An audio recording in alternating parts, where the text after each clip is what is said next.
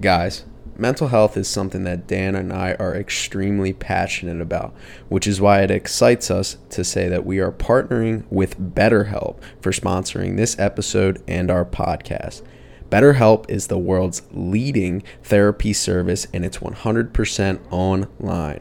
With BetterHelp, you can tap into a network of over 30,000 licensed and experienced therapists who can help you with a wide range of issues. To get started, you just answer a few questions about your needs and preferences in therapy. That way, BetterHelp can match you with the right therapist from their network. Then you can talk to your therapist however you feel comfortable, whether it's via text, chat, phone, or video call. You can message your therapist at any time and schedule live sessions when it's convenient for you. If your therapist isn't the right fit for any reason, you can switch to a new therapist at no additional charge. With BetterHelp, you get the same professional and quality you expect from in office therapy, but with a therapist who is custom picked for you, more scheduling flexibility, and at a more affordable price. Get 10% off your first month at betterhelp.com slash backside ground balls. That's betterhelp, H-E-L-P dot com slash backside ground balls.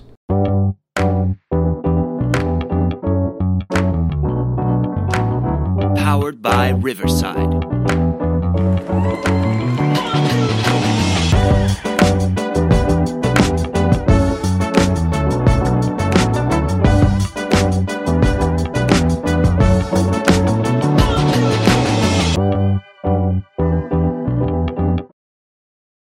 What's going on, everybody? Welcome back to the Backside Ground Balls podcast. We're coming to you here on a Thursday evening uh, coming to you live from the Hampton Inn in Quakertown, Pennsylvania. By the time this drops, I don't have to worry about any of our loyal listeners out there across the state of Pennsylvania hunting me down because I'm going to be out of town already by then. But that's besides the point because we're here tonight, solo dolo here.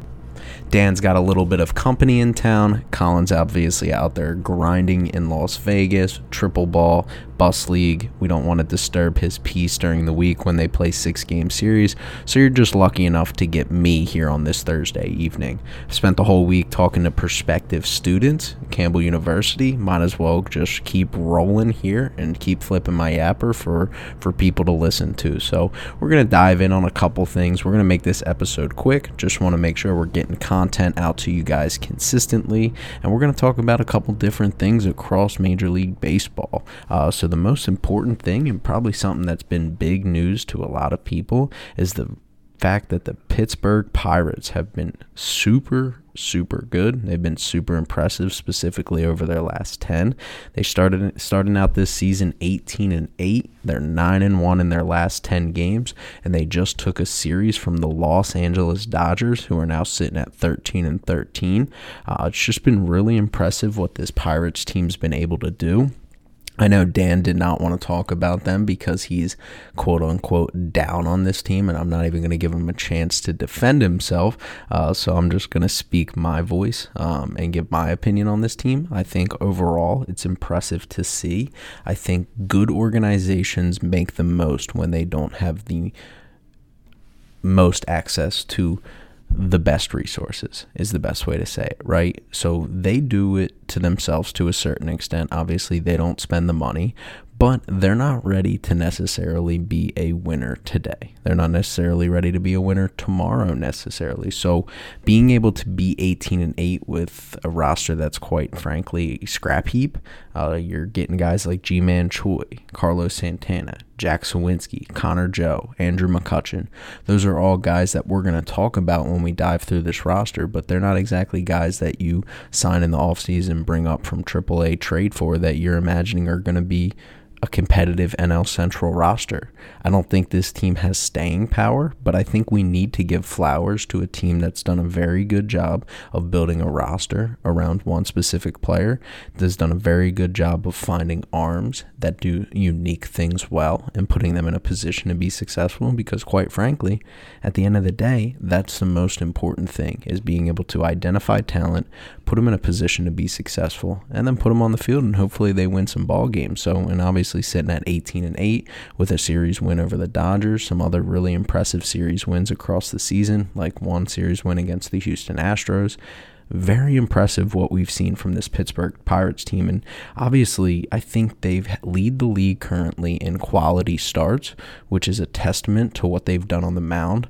I always like to say, you know, a team has good player development when they're able to find scrap heap arms and put them in a position to be successful, right? Whether that be a reliever, starter, and anything. You have guys like Mitch Keller, who we've all known for years. He's pitching to a 3.53. He just had 10 punch outs today to take the series against the Dodgers, which was an impressive outing. And but he has 40 strikeouts in 35 and two thirds innings. We've heard about Mitch Keller for years now. This stuff has always been there. He trains at Tread. We see the stuff on Twitter. We see the sweeper slider. We see the four seamer with hop. We see the two seamer and sinker that runs and all the stuff that makes him such a unique arm, but it's never translated to the mound with the consistency you need to, to be the best version of himself. Does that mean that he's turning the corner? Does that mean he's doing that? I don't necessarily know, but I think it's something to keep in mind is that this is a top prospect. This is a former top prospect, and we've seen time and time again that that progress is not exactly linear for these guys. The guy that's more impressive and more impressive of a testament to the Pittsburgh Pirates and what their organization's been able to do is Johan Oviedo. Dan's not here to correct my mispronunciations of somebody's name, so uh, we're just going to roll with what I just said. But he's been really good. He's pitching to a 3.03 ERA. He's got 29 strikeouts in 29 innings, and he's been able to limit hard contact as well. You go on his baseball savant page, looks like there's a lot of staying power in that arm. He looks like a guy who's at least going to be a formidable mid rotation arm for the foreseeable future, and you start to see the potential of building around a rotation between those guys, plus a guy with elite stuff like Roansy, Roansy Contreras. Um, he's obviously got the best stuff of the group, arguably. Him and Mitch Keller both have really good, really good stuff. Um, and being able to have those two at the top of your rotation, Roansy has not been as exactly the, the world beater that Mitch Keller has seemed to been. Um, his stuff could be a little bit better, but he's a guy that, that you definitely keep in mind and you know when he has elite stuff that anytime he gets on the mound that he could quite frankly dominate any lineup across baseball. So, and then on, on the back end of the bullpen, you know, they have a couple guys pitching really well. Wil Crowe's pitching out of the pen, doing well. But David Bednar, there's people that are starting to murmur. I don't agree with it necessarily that he's the best reliever in baseball. I don't believe it necessarily, but he's had a great start to the year. He's got 15 strikeouts through 12 innings. He only has one walk on the year. I think he's got eight saves. Obviously, they've been really good, playing in a lot of tight games. So he's going to get a lot of those high leverage ninth innings that he's going to be able to get that save stat. That means nothing, um, but he's pitching to a .75 ERA. Uh, he has given up le- his WHIP is less than one. Uh, he's only given up eight hits and walked one hitter. So that's pretty dominant stuff from a guy who has been really good good really the past couple years. Uh, last year specifically, really elite stuff, good swing and miss stuff. I'm not ready to label him as the best reliever in baseball, like I've seen on Twitter for some of those Pirate fans that are getting a little too big for their britches. Um, but he's definitely making a name for himself, and he and he's probably going to make himself some money here. And whether it's through the Pirates extending them, which we've seen as recently, or um, getting to free agency and being one of the top relievers in the game, uh, which he's still got a little ways to go for that. He's definitely getting himself a payday with this start to the season. Um, speaking of extensions, uh, surprisingly, the Pirates have left three teams into the dust without giving a $100 million contract. Who would have thought that the Pittsburgh Pirates would be one of a few teams giving out a $100 million contract? Not me but they extend Bryan Reynolds. We'd had heard murmurs about this. Uh, he's got eight years, 106 million at the age of 28.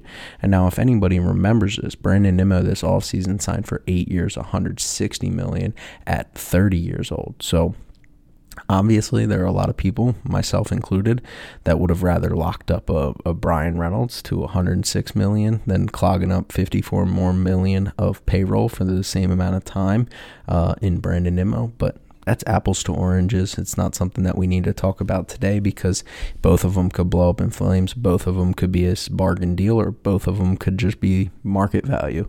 But Bryan Reynolds was really good. He was talked about a lot heading to New York.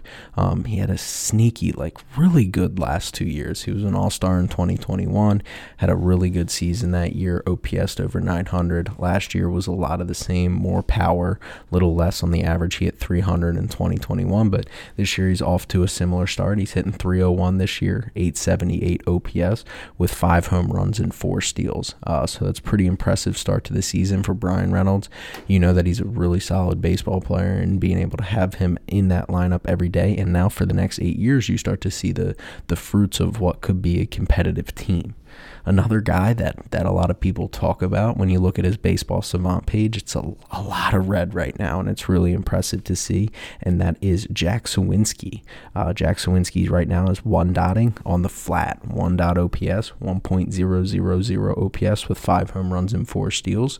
Uh, you know, he's going to play you good defense. He's starting to make a name for himself. His baseball savant page, as I already mentioned, exit velocities through the roof, max exit velocities through the roof, barrel percentage through the roof. And obviously, for a guy who's one dotting, you know that he's doing a good job. So there's no denying that. But um, the the underlying peripherals prove that you know this might be some staying power here, and you're starting to build a formidable outfield that could be here for the foreseeable future for the Pittsburgh Pirates. Before you even talk about some of their high draft picks and some of the guys that are in the farm system that could be impact talents. Obviously, the name that you think of when you think about the recent Pittsburgh Pirates, you think about Andrew McCutchen, well, Andrew McCutchen signs a contract with the Pittsburgh Pirates this offseason, and, and he's turning back the clock. Like everybody on this team right now, apparently, he has five home runs and four steals. He's hitting 272. It's really good to see. The peripherals show that he is his batted ball profiles are good. He's raking. Uh, he's looking like he's young again per se. Um, he's always been a veteran presence. He's always been a quality at bat over the last couple years.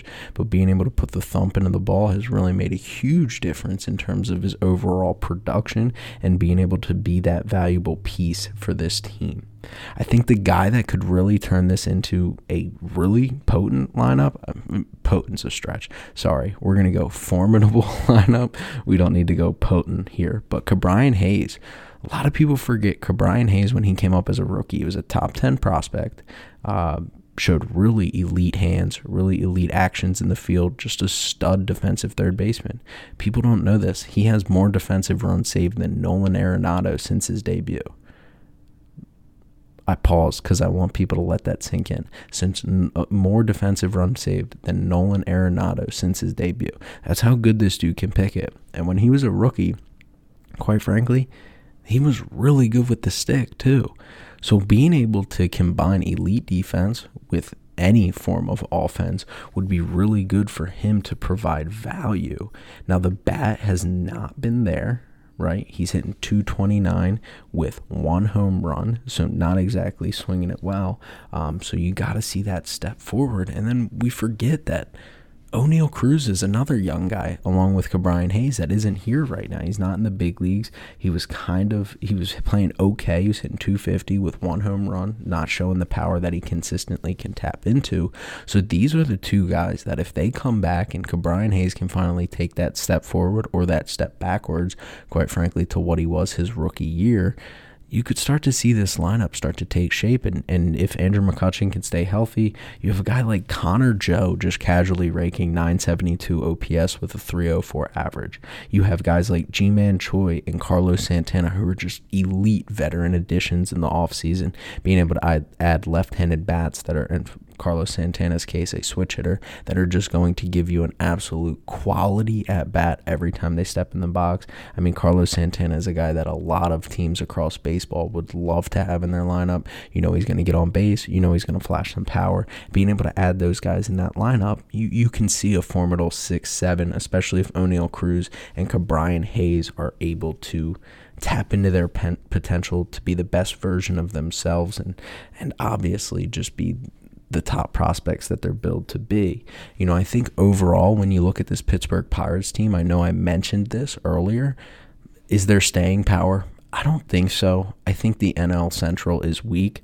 I think the Brewers are the best team. You're going to get Brandon Woodruff healthy. Fastball Freddie Peralta, as Dan likes to call him, has been you know he's been good this year. He could be better, but he's he's showing the the dominance that he's capable of. And then you have Corbin Burnes, who has struggled in the swing and miss department this year, but he's still not getting hit hard. His expected stats say that he's going to get a little bit better, and people forget this. He started slow last year too. Uh, finished just once he got weather got warm, probably once he got a little bit more sweat pitching in the NL Central, get a little bit more stick, get a little bit more tack on the baseball, he was able to spin it a little better and be able to be the best version of himself. So, is this Pittsburgh Pirates team a playoff team? I don't think so. In baseball, it can turn on a dime. You could have these guys that are just swinging it great, showing elite potential, showing elite power, all these things, and they could just either A, get hurt they could fall off a cliff. They could revert back to their baseball card, back of their baseball card, as people like to say. But it is nice to see progress for a team that a lot of people don't believe there's been any progress, quite frankly. And it's starting to see the foundation of what they're hoping is going to build into a formidable NL Central team built from within, built around Bryan Reynolds, getting Mitch Keller to take that step forward, getting Johan Oviedo in, in the rotation on a weekly basis and being the formidable starter that he is, plus David Bednar on the back end.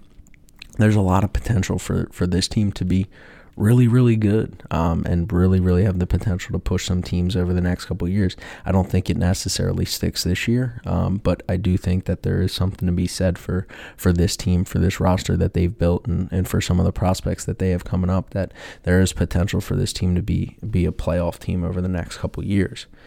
So when we look uh, across baseball, and specifically we're talking about the NL Central right now, I do want to dive in on a couple teams that are struggling uh, for lack of a better term. And, and the St. Louis Cardinals won, are one. Dan and I talked about it before the year. we we were out on them out on them why. The offense is great. I mean, you look at the, the names that they have across this offense. You have Paul Goldschmidt, who's the reigning MVP award winner. You have Nolan Arenado, who's obviously one of the best players across baseball. They add Willson Contreras to add some thump from behind the plate. I mean, Yadi brought so much veteran presence for that pitching staff, but, you know, he wasn't exactly lighting the world on fire with his bat. Lars Nootbaar has been really, really good this year. He's has an 830 OPS. You have guys like Brendan Donovan, who were kind of big breakout guys, and Nolan Gorman, who's obviously a former top prospect, came off came out of the gate swinging it through 24 games. He's got six home runs and a 934 OPS. So the lineup's really good, and that's not to mention the fact that Tyler O'Neill, who has been sporadically playing because Oli Marmol hates him, is what I'll say, um, is arguably the most talented guy on this roster. I know they have a lot of guys that are competing for MVPs on a consistent basis, but you know, when you look across the roster, there's just so much talent. There's so much talent in that in that lineup, but the pitching staff just isn't good it's just not good. There's no way to put it. You know, I know I saw it on Twitter mentioned that oh, for for anybody who's concerned, um, Adam Wainwright in his 17.5 million dollar contract is throwing 87 miles per hour in his rehab assignment and, and getting roughed up on the rehab assignment, which we've seen rehab assignments. Rehab assignments can be obsolete for guys, especially that want to get up, want that adrenaline of a big league outing. But you know, I think the stuff that Wainwright has is just not what it used to be.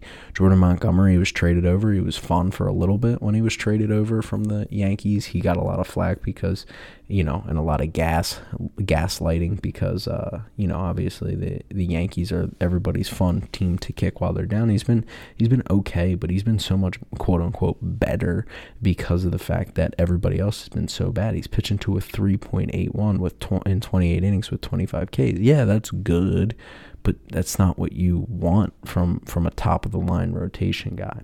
Jack Flaherty, what what's been going on? Maybe we'll have to have Dan come on and talk about potentially what might be going wrong with him. But 19 walks in 27 innings. I know a lot of those came in the first couple starts. I mean, he was walking more than one per inning through his first two starts, so maybe that's something that he's turning the corner in. 3.29 ERA, 27 innings, 26 strikeouts. So the stuff's there, but those walks you can't live and die off of that. You can't expect to walk that many batters as a professional MLB starter and still pitch to a 3.29 because you look at a guy like Steven Matz, who's another guy that has some pretty solid stuff historically. He's got 27 strikeouts in 26 innings, but he's pitching to a 6.23 you know, at what point do we start to say Steven Matz is just a career bullpen guy and just let him be the best version of himself because he struggles to throw strikes, 13 walks in 26 innings. That's just not going to cut it. He gets barreled a lot, 32 hits in 26 innings. He's given up five home runs. He's second on the staff behind Jake Woodford, who shouldn't be you know, enough playoff rotations of the St. Louis Cardinals uh, caliber. Um, he shouldn't be pitching every fifth day. Obviously, they got to get Wayno healthy before they can do that. Um, but then you look at the, the most concerning one to me is Miles Mikolas. He's a guy that they just extended for 20 plus million a year for the next two years. Now, again, two year contract, it's obsolete, right? But you're talking about a guy who's given up 45, 45 hits in 31 and two thirds innings. 45 hits. You're a barrel machine. Players are hitting against you 333. That's just not going to cut it. You can't be giving up more than a hit per inning almost to that extent. Six home runs, He's thrown a lot of strikes, nine walks in 31 innings. 29 strikeouts are formidable. But when you're giving up 45 hits with six of them being home runs and opponents are hitting 333 against you, that's just not going to cut it. This rotation just doesn't look good. Ryan Helsley has struggled out the gates. Giovanni Gallegos has been great. He might have to move into that ninth inning role. Jordan Hicks has struggled. He isn't exactly the dominant reliever we all thought he was going to be. He's pitching to a 6.97 with seven 17 strikeouts in 10 innings. Uh, but those walks, again, those walks are going to kill you. He's got nine walks in 10 innings. He's got 15 hits in 10 innings. That's brutal. Andre Pallante, a guy who pitched big innings out for them out of the pen last year, he's getting rocked to a 7.56. So for a team that historically we've talked about as being the pitching gurus as developing arms that are nobodies into valuable major league starters. I mean, we've seen it time and time again. They're really, really struggling on the mound, and it doesn't seem like it's going to get better. They don't really have anybody in AAA that's knocking on the door. Most of those guys are offensive guys. They have a really good offense. That's something that should definitely be taken into consideration. But this pitching staff is just bad. This is going to be one of my bones to pick with this team. I don't know if it has anything to do with why they're struggling, but Oli Marmol just comes off as a condescending dude. The Tyler O'Neill thing rubbed me the wrong way. I get it. You got to hustle. I get it. He probably shouldn't have been sent. It was a one hop line drive to Ronald Acuna, who has one of the best arms in baseball. So even if Tyler O'Neill was running 100%, it probably wouldn't have made much of a difference. But he just comes off as such an arrogant guy when he talks. You know, he's moving, he's benching guys, he's calling guys out in the media and not handling those things in the locker room, which, you know, I'm a nobody. So Oli Marmol, if you hear this, I'm sorry. Um, you know, you you could definitely tell me I'm a nobody because you I don't know how you're handling that locker room, but I, I don't know what it is. He just rubs me the wrong way, so I guess that's the best I'm gonna get from there. Um, and you see guys like like I already mentioned, Tyler O'Neill. He has not been playing every day, whatever that reason is. Tyler O'Neill takes me as a guy who goes to you know, I'm not going to say New York, but because obviously everybody thinks that both New York teams need some help in the outfield, which they, you know, quite frankly, they probably do, but that's not a conversation we need to have today. But, you know, Tyler O'Neill gets traded at the deadline, getting sporadic playing time, and then blows up in the second half. Uh, that's what it takes me as, and, and he's a guy who's not playing every day. I get it. They got an outfield jam. You've got guys like Alec Burleson who you want to get playing time. You got Lars Nootbaar. You got Brendan Donovan. You got Jordan Walker, Dylan Carlson. You got, and then Tyler O'Neill. So it's a deep outfield that you want to get at bats for different guys. You want to get platoon options, but you got to get the guy who's probably the most talented out of those in the game. And Nolan Arenado, he came off the IL. A lot of people are talking that he might be injured. I, I don't know what to think. I don't know if he needs to go on the IL. I don't know what this situation is completely, but he has taken some bad swings. He's hitting fine average wise, 257 average, not anything great compared to his career norms. He's usually around the 280s range. We're only 25 games in for Nolan Arenado this year, but the 347 slugging he just isn't producing the bat speed. He isn't getting the power that he usually has, and and that's obviously cause for concern for a lineup that really, really might not even need him, but they could definitely use, especially with how their pitching staff is. Um, they could use some help with uh, with him being the MVP caliber player that he is, and and the weird news that we got this week in regards to the St. Louis Cardinals was that Jordan Walker was demoted to AAA, and I've been kind of searching for the the right way to kind of describe this situation, the, the first thing that comes to mind is you got to get every day at bats for your top prospects. There's no denying, there's no question, right? Like we need to get every day at bats for these guys. So I don't fault them at all for for taking an opportunity to get Jordan Walker every day at bats in AAA. I get it. So, like, that is not a question for me at all. If he's not going to play every day in the big leagues, you might as well just make the moves, put him in AAA, let him play every day. There's a logjam in the outfield. He was showing a lot of potential, right? He had a 12 game hit streak to start his career. That's impressive. Um, he was hitting 274. He was showing thump, right? Not exactly power. He was only slugging 397 throughout his time in the big leagues in 20 games, but he was putting balls in play, a lot of baseballs in play at 100 miles per hour plus. So it's just a matter of getting him to elevate it more consistently, and you're starting to see a formidable power hitter in in the game. And and again, this lineup doesn't exactly need more of that. They're pretty well rounded. They're pretty deep on the whole, but it's a guy you're not going to turn down a guy who's going to be an elite hitter, right? And they just moved him down to AAA, and it pissed a lot of people off because he's not their worst hitter in their starting nine every day. He's not the worst hitter in the outfield. You have a guy like Alec Burleson who isn't exactly the top prospect type that a Jordan Walker is, but he's hitting 236 with a 444 slugging. So it's not like he's lighting the world on fire. Obviously, we talked about Tyler O'Neill. He's not getting everyday playing time, but he's not showing the power that he's shown in the past. Lars Nootbaar is an on base machine, but the power isn't there. So there's some give and take there. And if Jordan Walker can kind of grow as a player and become a formidable big leaguer, especially if you're going to go 10 and 16, like if you're going sub 500 and you already started his service clock, just put him in the field, let him play every day trade Tyler O'Neill, move some roster spaces around, and just get those guys to be productive big leaguers through the trials and tribulations. Progress is never linear, especially at the big league level. It's an adjust, readjust. We're seeing Anthony Volpe take a huge step forward as he progresses through his through his major league career. But you know, it's just one of those things where you want to see that guy develop at the big league level, and they're not giving him a chance to. I would agree 100%. You got to get a guy every day at bat so that they don't stint their development. You don't need a top prospect just collecting dust on your bench, especially if you don't think it's the th- difference between being, you know, a well above 500 team and a sub 500 team, which it's not right now. The team's just not good. That rotation's just not good. So you just want to get them every day at bats.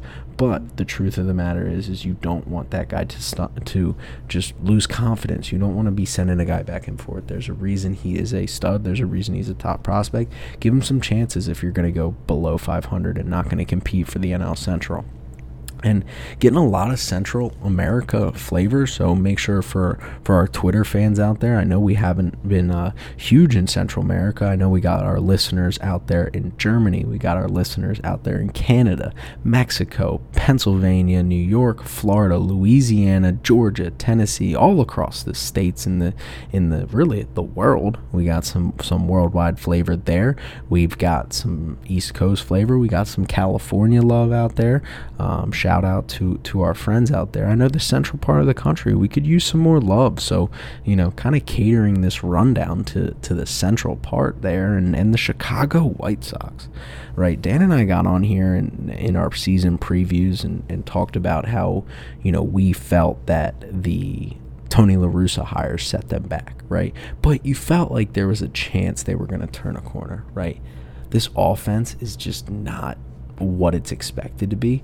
Louis Robert, Luis Robert, whatever you want to call him. He's finally got a couple walks on the year, um, but he started out the season really good. He's got five home runs, and he's starting to scuffle because he's just not quite frankly um, hitting as well as he should, right? He's producing some thump when he does make contact, but this is a guy who's going to compete at, for 2020 every year.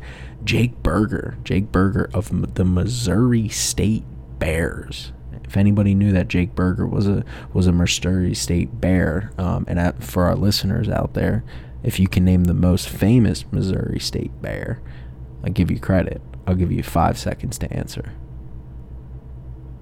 Ryan Howard, Rookie of the Year, MVP winner with the Philadelphia Phillies. Ryan Howard is a Missouri State alumni. Um, Jake Burger's hitting 224, but you know he's got six bombs on the year. Six five, 653 OP or 653 slugging and a 981 OPS. That's a guy who's pushing his way into playing every day. You know you got guys like um, Yasmani Grandal who's taken a step forward after struggling last year. He's hitting 260, but you know then just a lot of bad. Eloy Jimenez is only hitting a buck 79. Yoan Moncada came off to that great start, looked like he was, you know, right into form, gets hurt. And then after that, it's just a lot of meh. I mean, Andrew Vaughn, who was a top prospect, supposed to be a guy who's going to rank 237, 366 slug. That's not going to cut it from your first baseman, especially when you lose a guy like Jose Abreu. Tim Anderson's hurt. He was doing what Tim Anderson does, hitting around 300. Their big offseason signing, Andrew Benintendi. Okay, he's bringing you the average that you wanted from him. He's hitting 283, but he's showing the same thing that he did last year. He has no thump. He can't. He can't change the game game, impact the game with one swing of the bat. And you need guys like Eloy Jimenez. You need guys like Louis Louis Robert or Luis Robert or Yasmani Grandal or Yoan Moncada or Oscar Colas evenly to impact the game. I mean, Andrew Vaughn's probably the guy that they need. Eloy Jimenez is the guy that they need. They need a healthy Yoan Moncada. They need Luis Robert to be consistent and be that guy. But this is a team that right now their offense just is not very good, um, quite frankly. And it doesn't really seem like, obviously, you expect some potential comeback from Eloy Jimenez. You know he's going to be better than that. Andrew Vaughn, we haven't seen it yet. He raked in the minors. He showed some flashes in the past, so maybe there is the potential to do it. There's nobody denying that. But what else are you going to get? And, and outside of that, you know, you just don't see this lineup as something that's formidable right now, at least. And, and they got to get healthy and they got to get right. But on the pitching staff, even on top of that, I mean, Dylan Cease, up to this point, he had struggled coming off just an absolute dominant year last year. Uh, he got roughed up today. I mean, roughed up today um, to the tune of six earned runs, I believe, seven earned runs, something like that, um, and just didn't look very sharp. He was against a really good offense in the Tampa Bay Rays, um, but he's pitching to a, at least coming into today a 4.15. The walks are still there. That might be including today, so we'll, we'll try to fact check that one. But you know, you need that guy to be the ace of your staff. Um, Lance Lynn has pitched to a 7.52.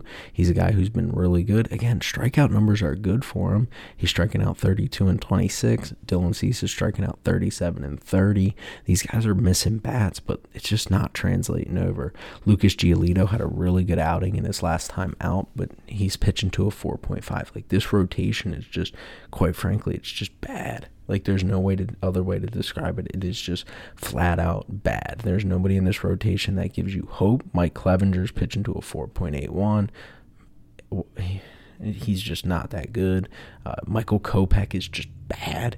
Um, I know he throws 100. I know he throws gas, but he's got 16 walks in 25 innings, 27 strikeouts. Again, missing bats. That's fine. We'll take it, but you also can't give up eight home runs in 25 innings. Lance Lynn's given up seven home runs. Lucas Giolito's given up four. So you have multiple guys across the staff that are just getting roughed up. Just getting roughed up. And Dylan Cease, he's pitching to a 4.5, as I mentioned, 4.15, and that's after the outing against the Tampa Bay Rays today. So a little bit of uh, that hardship there in, to, to kind of impact his numbers. But, you know, he's getting hit. 27 hits in 30 innings, 15 walks. That's not what you're looking for from your ace and a guy who competed for a Cy Young last year. So I don't know if either of these teams are going to turn around. I definitely don't think the St. Louis Cardinals are. I think the the AL Central is up for grabs. I don't think there's any denying that. So the Chicago White Sox, if they do happen to turn around, they do got a chance to push whoever's in front of them, quite frankly, and, and really push for a playoff spot. Um, but it's it's going to be an interesting year. You know, the Guardians are going to pitch it. They're going to play good baseball. They're not going to make mistakes. They're not going to strike out and then obviously across the board, um, you know the Detroit Tigers aren't aren't going to compete at that high of a level, um, but the Minnesota Twins have looked great this year. So um, definitely a tough and a, a, tough AL Central, but there's a chance for them to get back in it. I just don't see the St. Louis Cardinals unless they're going to bang their way to the playoffs. They're with that rotation, I just don't see it happening. Um, so um, obviously, the the last thing I'll talk about is something that I've been seeing a lot on social media and it is the struggles of the New York teams. And we just talked about two teams that are struggling in the Chicago White Sox and the St. Louis Cardinals, and they're sitting at sub sub 500 by significant amounts. The Chicago White Sox are through 25 games, 11 games below 500. St. Louis Cardinals coming off a playoff run last year, division championship, are six games below 500. The Mets are sitting at 14 and 11 and in second place. The Yankees are 14 and 11 as well, but according to social media, and I know the Mets just recently blew a pretty significant lead against the Washington Nationals. So that is definitely something to keep in mind. But they came back and won. So it doesn't even matter. So you walk away with that game from a win. I know that CJ Abrams had hit the grand slam to go ahead, but the Mets end up walking away. They're 15 and 1, 15 and 11 now. So what are we worried about? I don't know. I see people talking about firing Buck Showalter. I see people talking about how Terry Collins showed so much more passion. I don't know if it's just because I'm on social media this year and I wasn't in the past, which maybe I need to reconsider my thoughts if this is what it's going to be filled if this is what my timeline's going to be filled with. But man, Buck Showalter isn't the one that is sticking Eduardo Escobar as the only option at third base. He didn't build the roster. He didn't sign Justin Verlander or Max Scherzer to be 40 year old starters. And while when they're healthy, they're going to be good. And I know Steve Cohen and, and company tried to sign Carlos Correa to play third base. Right now, that looks like it would have been a great deal for this roster, for this lineup, and being able to get that much production out of third base. Your top prospects are coming up. Brett Baty, hopefully he can take a step forward and help this lineup turn it around. You have Francisco Alvarez, who's struggling. It's hard to catch and hit in the big leagues. We see it time and time again. You can be the best hitter in the world, but that takes so much mental capital out of you on a game to game basis that it makes it super hard. So that's not a guy that you can expect to be a superstar right away. But if Brett Brady can come up and start to flash the power he was raking in AAA, and then Justin Verlander can get healthy, Max Scherzer gets done with his suspension, there's no reason this team won't be competitive. Are they better than the Braves? No. Do they have to make a couple moves to make themselves formidable World Series contenders? Yes. I think Tyler O'Neill would look great in either of these teams' uniforms playing left field. But I think the fact of the matter is is that it's still so early. I mean, the Washington Nationals, age old thing. We'll say it till we're dead. 19 and 31 going into the end of May. They win the World Series. The Braves were 500 baseball team in June, July. They went up winning the World Series. You're not out until you're out, and being able to get this roster figured out and get this lineup figured out would be the only thing that they need. And then as for the Yankees, again, I you know, it could just because I'm on my it's on my toxic timeline at this point, but there's nothing wrong. I get it. You lose the season series to the Twins. There's nothing wrong with that. That's a very, very formidable Twins team. You see Joey Gallo, who's up to seven or eight home runs on the year. I think it's seven. He looks great. He needed a change of scenery. You wish he would have done that there. You have wickedly horrible injury luck right now. Josh Donaldson had a setback. I mean, he's 38 years old, so what do you expect?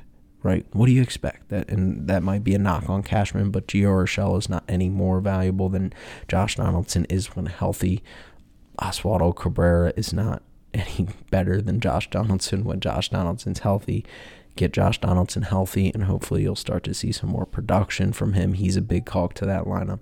Giancarlo Stanton, he's he's frustrated. You could tell by his his remarks. You know, getting Harrison Bader back, but Harrison Bader's not a super superstar. He's not going to fix this team. Gleyber seems to be back, but you got to get this rotation figured out. This rotation is formidable enough to win a World Series. You're talking about Gerrit Cole, who looks like the front runner for the Cy Young. He went out and pitched another gem tonight against the Texas Rangers. He looks dominant. He's not making the mistakes across the board that he had in the past. Nestor Cortes has been really solid, and his peripheral says he will be, continue to be better. Carlos Rodon was a big money free agent for a reason. Frankie Montas, Luis Severino. That is a formidable five that can win any playoff series.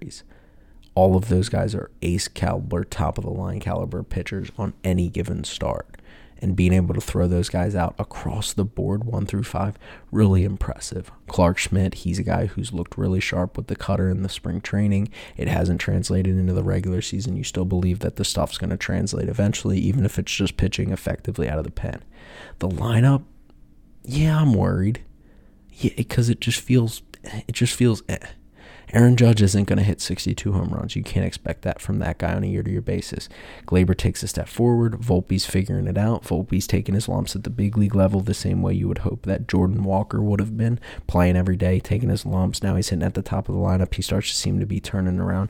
He's not going to provide any more thump than, you know, anybody else would um, in that position. I mean, probably more thump than IKF, but his ability to impact the game with his legs and show some power is really impressive. He's going to start to get more comfortable with the game. Riz is is a stud. He's Riz. Gleyber's taking that step forward, but getting Josh Donaldson, getting another left fielder that's going to come and perform, whether it be Tyler O'Neill. Obviously, everybody wanted Bryan Reynolds um, which is not going to happen. Getting Stanton in the lineup every day, getting healthy, you start to see the potential for this lineup to be really, really formidable and really, really good. Um, so that team, I'm not worried. Buck Showalter's not the problem. Aaron Boone's not the problem. Cashman's not the problem. Steve Cohen and company. I know Steve Cohen always gets the um, Billy Eppler and company. I believe is who it is. Um, but it's they are not the problem. Um, you know, you're going to be able to figure it out. This team's going to get healthy. Both these teams are going to get healthy, and being able to get your top prospects up and experience and get the pitching staff healthy for both those teams. Get that stuff off my social media page. I'm tired of seeing it. It's too much toxic energy. But that'll do for this episode from the Hampton Inn in Quakertown. It's getting kind of late. I want to lay in bed, read my book. I got playoff hockey on, NFL drafts on. It's a lot of stuff going on, but make sure you're liking, sharing, and subscribing to the podcast, sharing with five friends. Obviously, I mentioned we got listeners across the world, got listeners overseas, we got listeners across the borders, we got listeners across the East Coast, West Coast of the U.S. We could definitely grow in those states. Um, I mentioned some of the states that we are pretty active in. But make sure you're sharing with five friends. Uh, help us grow in any way. We have no problem I- enhancing our followers in any of the states or, quite frankly, countries Germany, Canada, Mexico. To our friends out there, share with your friends. Uh, make sure we're, we're supporting the podcast and making sure we're supporting our brands. BetterHelp. If anybody needs any mental health needs, make sure you're using BetterHelp. Use the back and what is it? betterhelp.com, H E L P, betterhelp.com slash backside ground balls. And then make sure you're using our SeatGeek promo code. SeatGeek is your ticketing app for all your live event needs. Make sure you're using that using promo code backside ground ball. Again, promo code backside ground ball and supporting the podcast in any way. But until next time, we'll see you guys on the next podcast. Great news. Major League Baseball is back. The college baseball season continues to electrify. And with the help of our friends over at SeatGeek, we can get you out to whatever game you want to see. All you need to do is head over to SeatGeek, find your game you want to go to, and enter promo code Backside Ground Ball to get $20 off your first purchase. Maybe you want to go see some NBA or NHL playoffs. I don't know, maybe you want to go to a concert with the weather warming up throughout the country. No matter what event you're looking to go to, our friends at SeatGeek can hook you up with the best deals. Great seats at an affordable price. You can't beat it. Make sure to enter promo code Backside Ground Ball for $20 off. That's SeatGeek.com, promo code Backside Ground Ball.